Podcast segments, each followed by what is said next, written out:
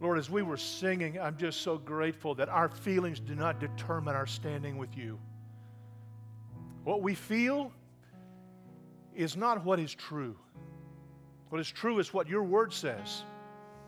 And so I pray that as we come to your word, you would open it to us, give us understanding, cause us to see beyond the words and experience your presence. And Lord, we do thank you for these feelings of worship, feelings of gratitude. Thank you that we can bring our anxieties to you. And we do that. Lord, we ask you to speak to us now in Jesus' name. Amen. Amen. Thank you. Please be seated. We're in a series and almost through with the book of Mark, but we're going to look at the first half of Mark 15. So if you would take a Bible, take your phone, whatever device you have, and go to Mark chapter 15.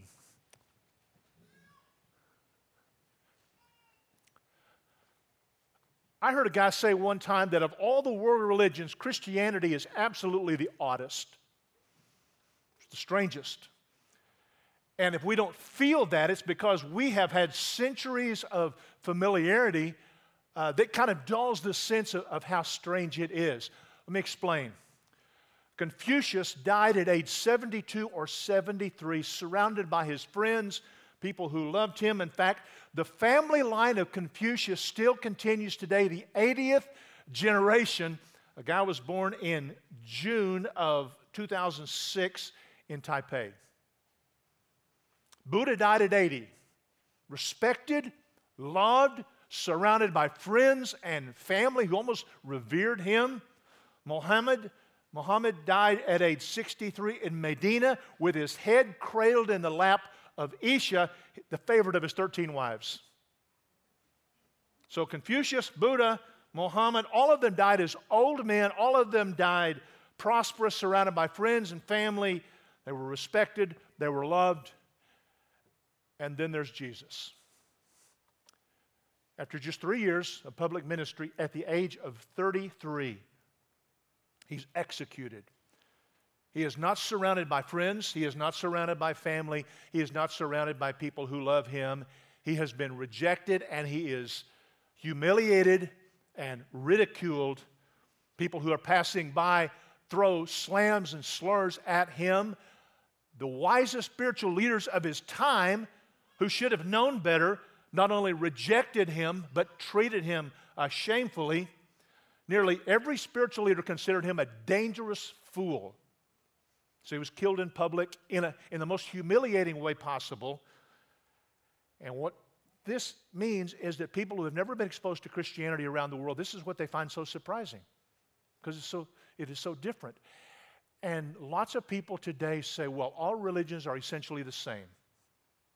Maybe you kind of think that, or you know someone who thinks that, and I don't mean to, to be offensive at all, but if you think that, you just don't know what you're talking about.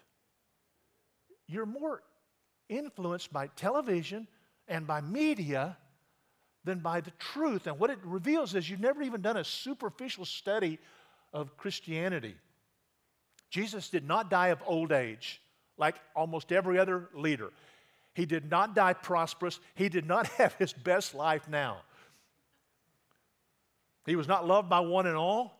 He died alone, uh, ridiculed, rejected, executed as a criminal with criminals at both sides, rejected publicly by almost everyone because of who he was, who he claimed to be, and what he taught. And yet, his death is the most famous death in all of history.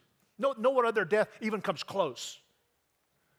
How do you explain that the instrument of his death, a cross, which was developed by the Persians and then perfected by the Romans to be the most torturous death, long lasting death dealing instrument, how do you explain that it is the most recognized symbol in the whole world?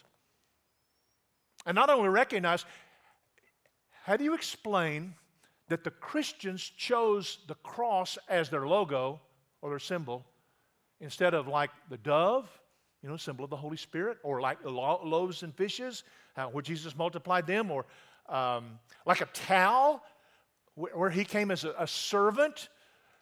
How do you explain that they chose a cross. And how do you explain that the most painful way you can kill someone is now a symbol of hope and love? How do you explain it's called the red cross? Symbol of mercy, of, of help. It's not always been that way. In fact, the earliest depiction of the cross that archaeologists have found was, was a graffiti on a wall. Go ahead and throw that picture up if you would. Graffiti on a wall in Rome that was put there about, uh, about 200 AD, and it pictures a, a, a young man looking up at Jesus on the cross, and there is Jesus dying, and he's got the head of a donkey. And in Latin, there is written there these words He worships his God. So, this, whoever this, he, he is mocked and ridiculed and humiliating for worshiping a man who died on the cross.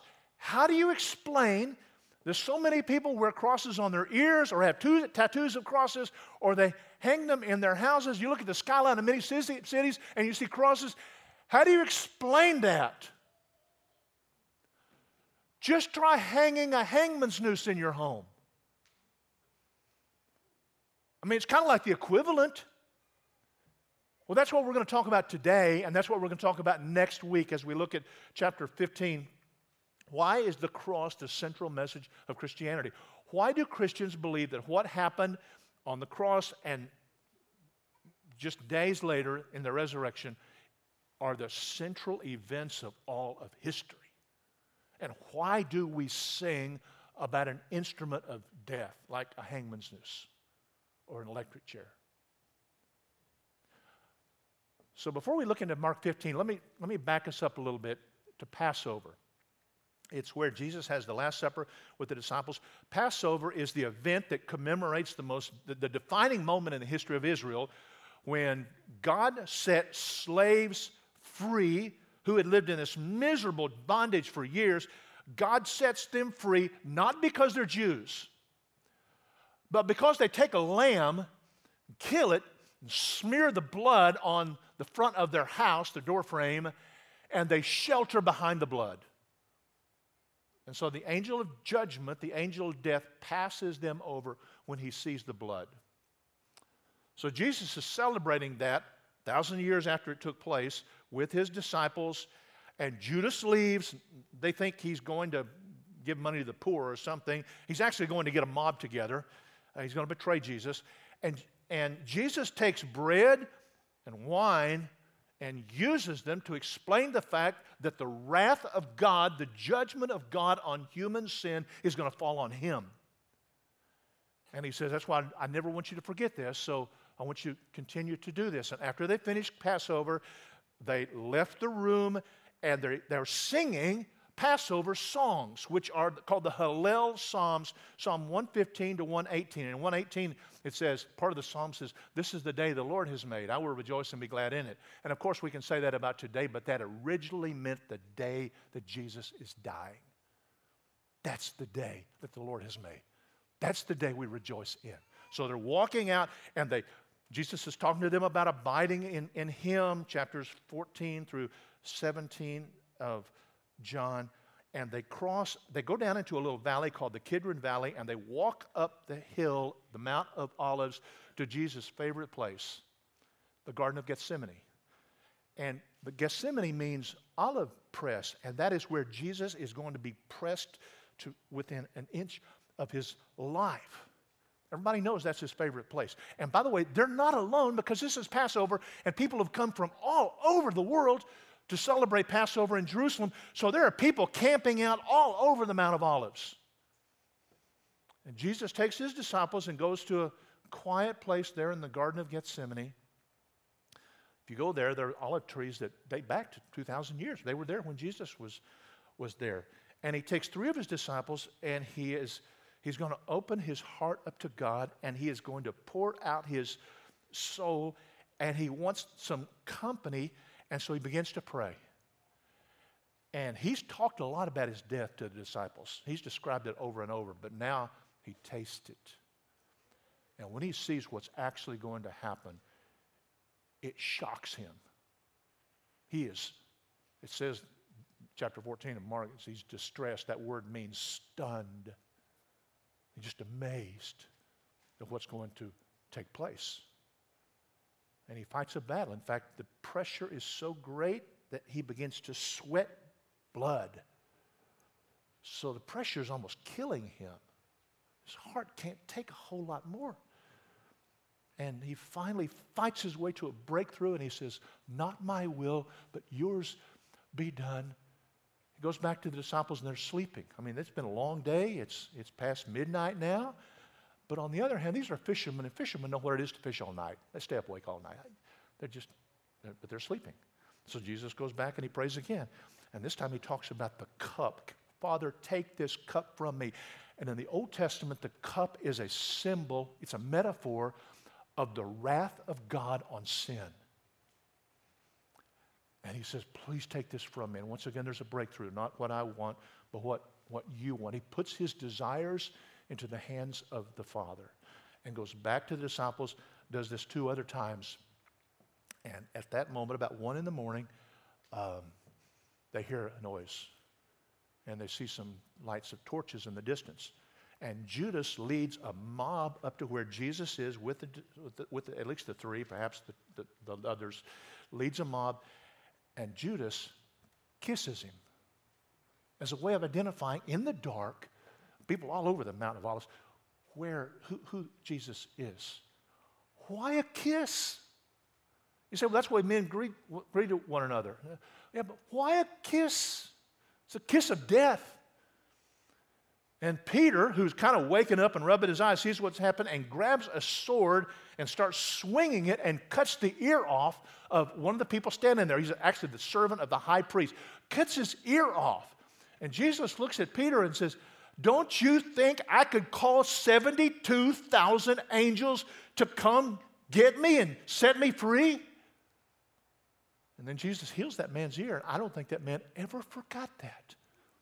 Jesus put his ear back together and he offers no resistance at all. And so they take him as a mob to the place where he will be tried. Jesus has two different trials. Actually, they're breaks in different parts, but they have a, he has a Jewish trial before what's called the Jewish Sanhedrin, the Jewish High Council, 72 of them, and then he's going to have a Roman trial before Pilate. And the Jewish trial is because the Jews, the Sanhedrin, did not have the right to exercise capital punishment, but they did have to bring charges. And so Jesus is there, and they want to get something they can take to Pilate because Pilate couldn't care less about blasphemy, some religious dispute. And so they begin to bring in these witnesses, false witnesses, one after another, and they can't even agree. And Jesus just stands there in silence. He doesn't need to say anything. They're all lies. This is, to use a contemporary term, this is all fake news. He doesn't need to say anything at all. And the, the high priest sees this thing beginning to come unraveled, and so he's going to try the nuclear option. And so look at chapter 14, verse 14, verse 60. The high priest stood up in the middle and asked Jesus, have you no answer to make? What is it that these men testify against you? He remained silent, made no answer. And again the high priest asked him, Are you the Christ, the Son of the Blessed? In other words, he's putting Jesus under oath. And Jesus said, I am. And you will see the Son of Man seated at the right hand of power and coming with the clouds of heaven. And everyone in that room knows what he's talking about because they all know what Daniel 7 says. Go ahead and throw that scripture up on the screen, if you would, please. Daniel 7, this is a claim to be God. This is a claim to be the, the coming judge of the whole world. Daniel 7, he says, I saw in the night visions, and behold, with the clouds of heaven, there came one like a son of man, and he came to the Ancient of Days and was presented before him. And to him was given dominion and glory and a kingdom that all peoples, nations, and languages should serve him. His dominion is an everlasting dominion which shall never pass away, his kingdom one that shall not be destroyed. And they understand what Jesus is saying is this I'm coming back in the Shekinah glory of God, and I'm going to judge the world. And I'm going to judge you. High priest and all, the one being condemned is the one who will be the judge. And by the way, let me just kind of put a sidebar here and say that's still true. There is a judgment day coming, and every one of us will stand before God. And our sins will either be punished in hell forever by us, or they will have been placed on Jesus and they were punished in Him. Well, the high priest at this point hears this and loses it. This is what he has wanted. He has the charge he has waited for. Here it is. He's claiming to be a king. So he tears his robes in this expression of horror, and then the trial becomes a, a riot. The judge and the jury begin spitting on and beating the accused, beating him around, mocking him, laughing at him, and they've got the charge they need. So, chapter 15, verse 1. By the way, Peter has been, he's followed, the, he and John have followed the crowd, that mob. They've gone into the courtyard of the, the high priest. John apparently knows the high priest. He gets in, gets Peter in, and Peter just crashes. He, he just wimps out before a little servant girl three different times, denies it with curses, knowing Christ. And with that last time, apparently they're leading Jesus out to go to Pilate's place, and Jesus locks eyes with Peter. And Peter just leaves, weeps bitterly because of what he has done. So, chapter 15, verse 1. As soon as it was morning, the chief, and because they want to do it before people are out in the streets talking about this. Is, as soon as it was morning, the chief priest held a consultation with the elders and the scribes and the whole council, and they bound Jesus. This is kind of a little humor here. They're going to tie up someone who can walk on water, cast demons out. They bound him and led him away and delivered him over to Pilate. This is the, the, the Roman trial to take place. And Pilate asked him, Are you the king of the Jews? And he answered him, You've said so. And he's not trying to be evasive. He's just trying to say, Think about what you're saying. And, he, and the chief priest accused him of many things. Pilate does not want to do this. He, he's looking for a way to get out of this. So he delays action. And Pilate again asks him, Have you no answer to make? See how many charges they bring against you? And Jesus made no further answer, so that Pilate was, was amazed. He doesn't want to do this. Oh, and then he pulls the trump card. He, he remembers that a week before Jesus, and he's heard about this, Jesus has come into town riding a, a, a donkey, and uh, people are shouting, Hosanna, Hosanna, and the one who, to the one who comes in the name of the Lord. And Pilate thinks, the people love him. I'll do what traditionally is done. I'll give the people a choice. So, verse 6 At the feast, he used to release for them one prisoner for whom they asked. And among the rebels in prison who had committed murder in the insurrection, there was a man named Barabbas. And this is very interesting. In Hebrew, bar, bar, bar mitzvah means son. Bar mitzvah, son of the covenant. If you've got Jewish friends in the age of 12, they go through bar mitzvahs, son of the covenant. Bar means son. Abbas, Abba, means father. So this man's name means son of the father. And Origen, who was an early church leader, said that his first name was Jesus. So you've got Jesus, son of the Father, who's a murderer, and you've got Jesus, son of the Father, and he's the, the, the healer, the, the, Son of God. And they're both standing there. Okay, let's just keep reading. The crowd came up and began to ask Pilate to do as he usually did for them, and, they, and he answered them, do you, want to, me for, to, do you want me to release for you the king of the Jews? For he, and I think he said that out of spite for the Jewish leaders because they hated the fact that Jesus was said to be the king of the Jews. So Pilate's just egging them on. Do you want me to release for you the king of the Jews? For he perceived it was out of envy that the chief priests had delivered him up.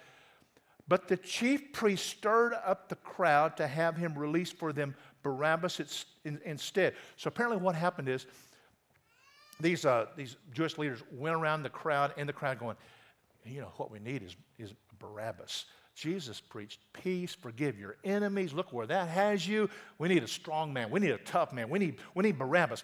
Vote for Barabbas. So they stirred the people up. And Pilate again said to them, This is verse 12, Then what shall I do with the man you call the king of the Jews? And they cried out again, Crucify him. The, the crowd has just become a mob. And Pilate said to them, Why? What evil has he done? And they shouted all the more, Crucify him. So Pilate, wishing to satisfy the crowd, released for them Barabbas, and having scourged Jesus, he delivered him to be crucified. Now, when you read flogged or scourged Jesus, you think, well, maybe they just kind of pushed him around a little.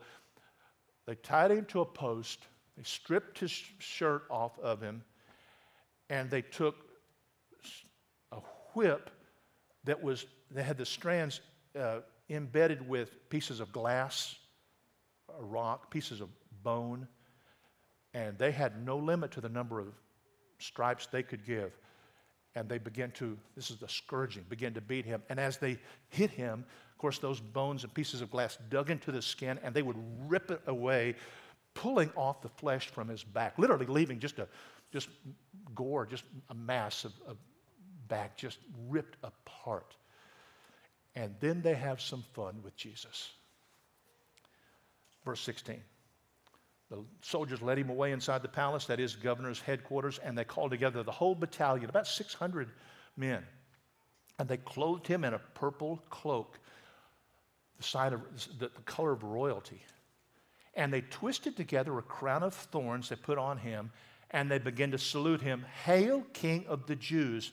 and they were striking his head with a reed. Uh, they, a, they put a, a, kind of stick, a thick stick in his hand as a scepter. Now they take it out, begin to hit him on the head, and kneeling down in homage to him. And when they had mocked him, they stripped him of the purple robe, put his own clothes on, and they led him out to crucify him. And the idea was a man was condemned to be crucified, only the worst of the criminals. There, were several Roman philosophers who said it's even humiliating to think about or talk about what happens on, on, a, on a cross.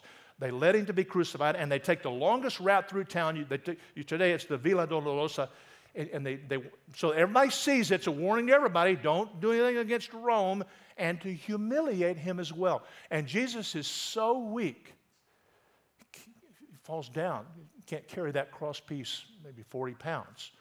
And so they have to get someone else. Verse 21 they compelled a passerby, Simon of Cyrene. Cyrene is located in the north of Africa. It's actually Libya. See, he may have been a, he was an African, he may have been a black man, he was there for Passover, who was coming from the country, the father of Alexander and Rufus. These are two young men who are known in the early church later to carry his cross. So Jesus is humiliated, he can't even carry his own cross. And they brought him to the place called Golgotha, which means place of the, sc- of the skull. In Latin, it's Calvary. And maybe the hill was shaped like a skull. Maybe there were just sun bleached skulls laying all around. They call it the place of the skull. And they offered him wine mixed with myrrh, kind of an anesthetic. He did not take it. And they crucified him.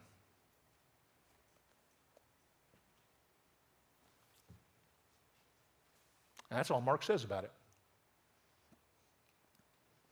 Mark does not, nor do the other gospel writers go into great detail like Mel Gibson, The Passion of the Christ, where you got blood and gore up close and personal, as much as you can stand. The New Testament writers do not go in great detail about the, the pain of the cross, the, the physical, and, and it, was, it was horrible. It was designed to keep a man alive as long as possible because those nails that they put into his wrist and his feet did not strike any artery. So he couldn't bleed to death. He, he would hang on for days until his heart just gave out, until he couldn't breathe anymore. But they don't go into any detail at all about the horrible pain of the cross and what that was going to feel like. They just don't focus on that. Jesus suffered, but so did the other two criminals that died beside him. So did thousands of Jews who were crucified by the Romans. They all had nails put in their wrists or their hands. They all had their feet nailed to the cross. They all had, were stripped of their clothing, hung there naked, humiliating. Kind of feel sorry for Jesus. Poor Jesus, they mistreated him. That's not Mark's purpose. It is terrible what they did to Jesus. But at the point of this is to make us feel sorry for Jesus.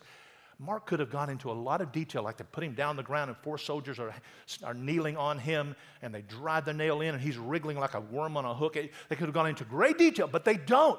All it says is they crucified him. Just matter of fact. Why? The focus is not the pain of the cross, the focus is the shame of the cross. That's what Mark is trying to communicate. That he bore our shame. He was not just killed, he was rejected and despised and ridiculed and humiliated by almost everyone. Let's finish reading what he says 24 through 32. They crucified him. And they divided his garments among them, casting lots for them to decide which each should take. And it was the third hour when they crucified him, about nine o'clock in the morning. The inscription of the charge against him read on the top of the cross, the King of the Jews. And with him they crucified two robbers, one on his right, one on his left. And those who passed by derided him, wagging their heads and saying, Aha, you who would destroy the temple and rebuild it in three days, save yourself and come down from the cross. And also the chief priest with the scribes mocked him to one another, saying, He saved others, he cannot save himself. Let the Christ, the King of Israel, come down from the cross that we may see and believe. And those who were crucified with him also reviled him. One after another, people turn against him. Judas, who he trusts with the finances, betrays him. Peter, one of his closest friends, denies knowing him. The other disciples scatter and desert him. The Jewish leaders not only condemn him, they slap him around, mock him. The soldiers play games with him. At the cross, he's stripped naked. There's no dignity left. The one who created these men in his own image, now they turn on him and try to destroy that image. And at the cross, people are passing by, and they're not just saying, sucker. They're insulting him. You, SO, you know where it goes they drop the Hebrew equivalent of an F bomb on him repeatedly. They wag their heads. People passing by scoff. You saved others, can't even save yourself. Save yourself. Oh, oh you can't? You're a nobody. Spiritual leaders turn on him in every way. Was there ever a man so abandoned by his friends, so wrongly hated by his enemies, so unjustly ridiculed. Was there ever anybody who was treated less than they deserved? He should have been worshiped, should have had the Medal of Honor, should have won the, every Nobel Peace Prize. What did he do in his life? He never cheated anybody. He never lied to anybody. He was never motivated by lust or envy or pride or greed. What did he do? Cast demons out, welcomed little children, honored women, made blind people able to see, made lame people able to walk, made the deaf able to hear, gave children, dead children, back to their parents, raised them from the dead. Mean, what had he done?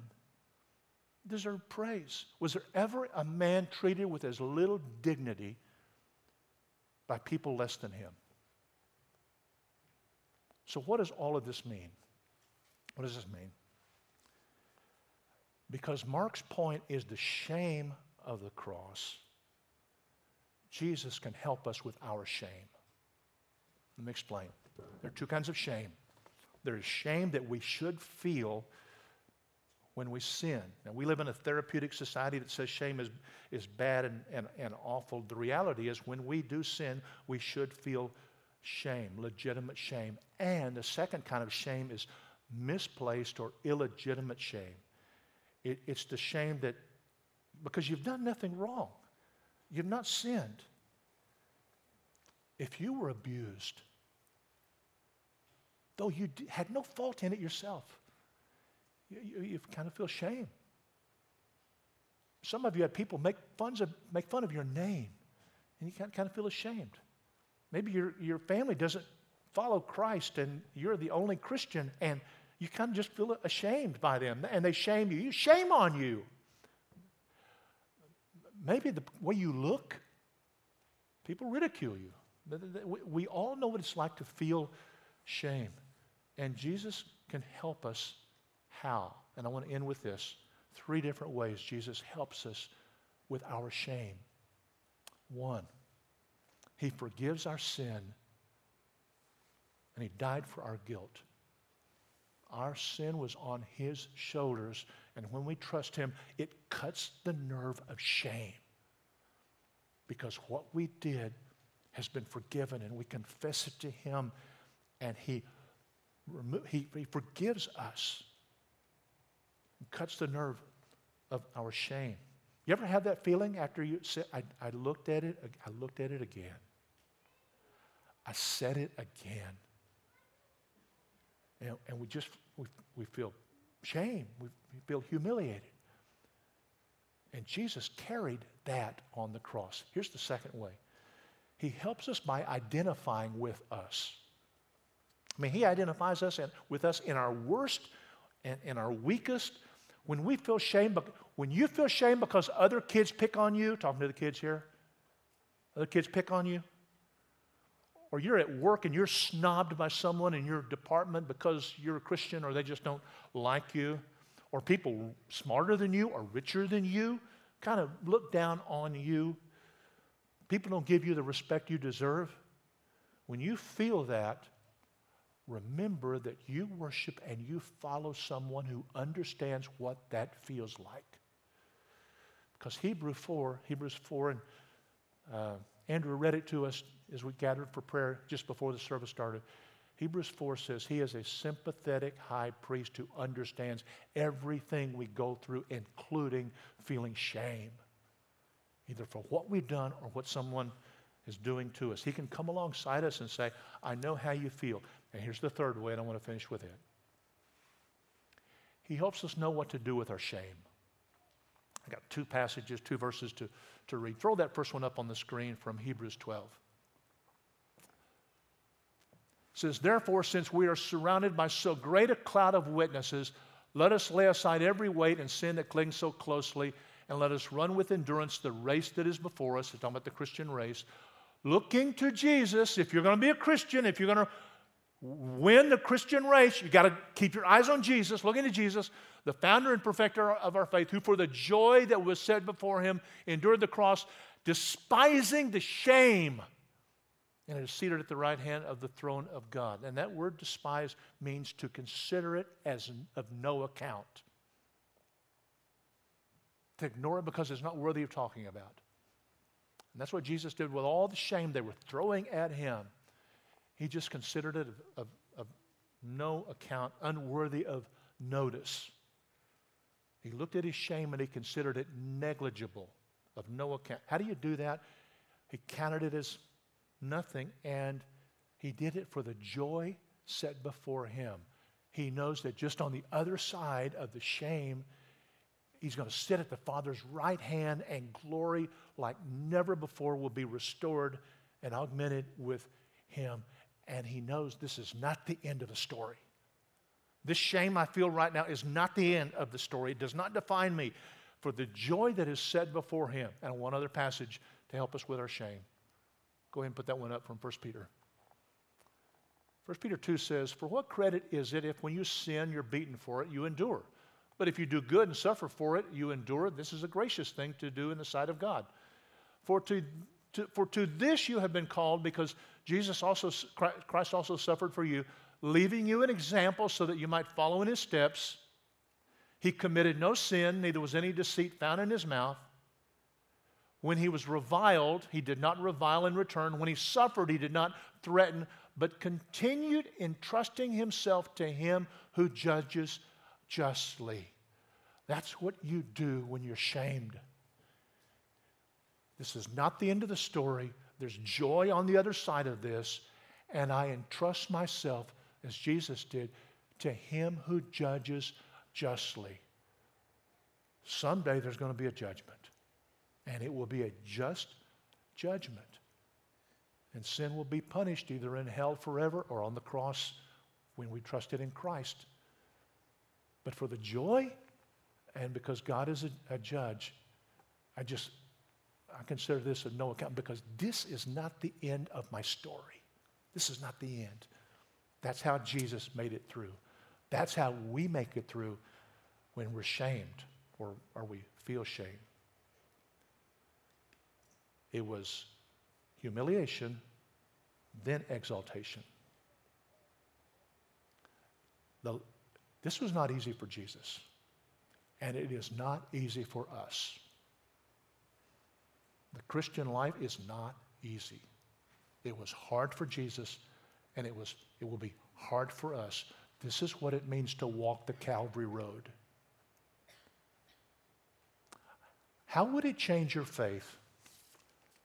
How would it change your Christian life if you really believed that because you follow Jesus, you're going to be ridiculed, you're going to be rejected, you're going to be laughed at, talked behind your back, you're going to be shamed?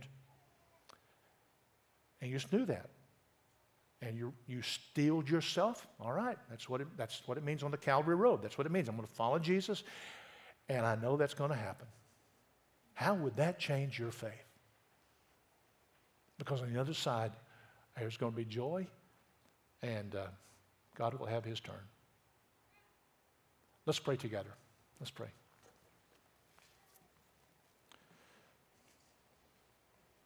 Lord, once again, I I am just led, we are led to trust your word that it would be so realistic and so honest with us. It shows how the closest followers, like Peter, denied him. Who would have thought that up if it was just fiction? And you tell us what is coming, and you go before us, and we look to you, the, the, the perfecter, the, the beginner of our faith. Lord, I know that some of my some of us who are gathered here right now, just uh, living with shame. Help us to put that on your shoulders. Help us to count it as no account. Do what we can to make things right. But Lord, help us to remember that we follow a Savior who was humiliated and ridiculed for no fault of his own. And this, what we're going through right now, even with COVID and the chaos, this is not the end of the story. So we praise you and thank you for that. Help us to walk the Calvary Road, Lord. We pray in Jesus' name. Amen.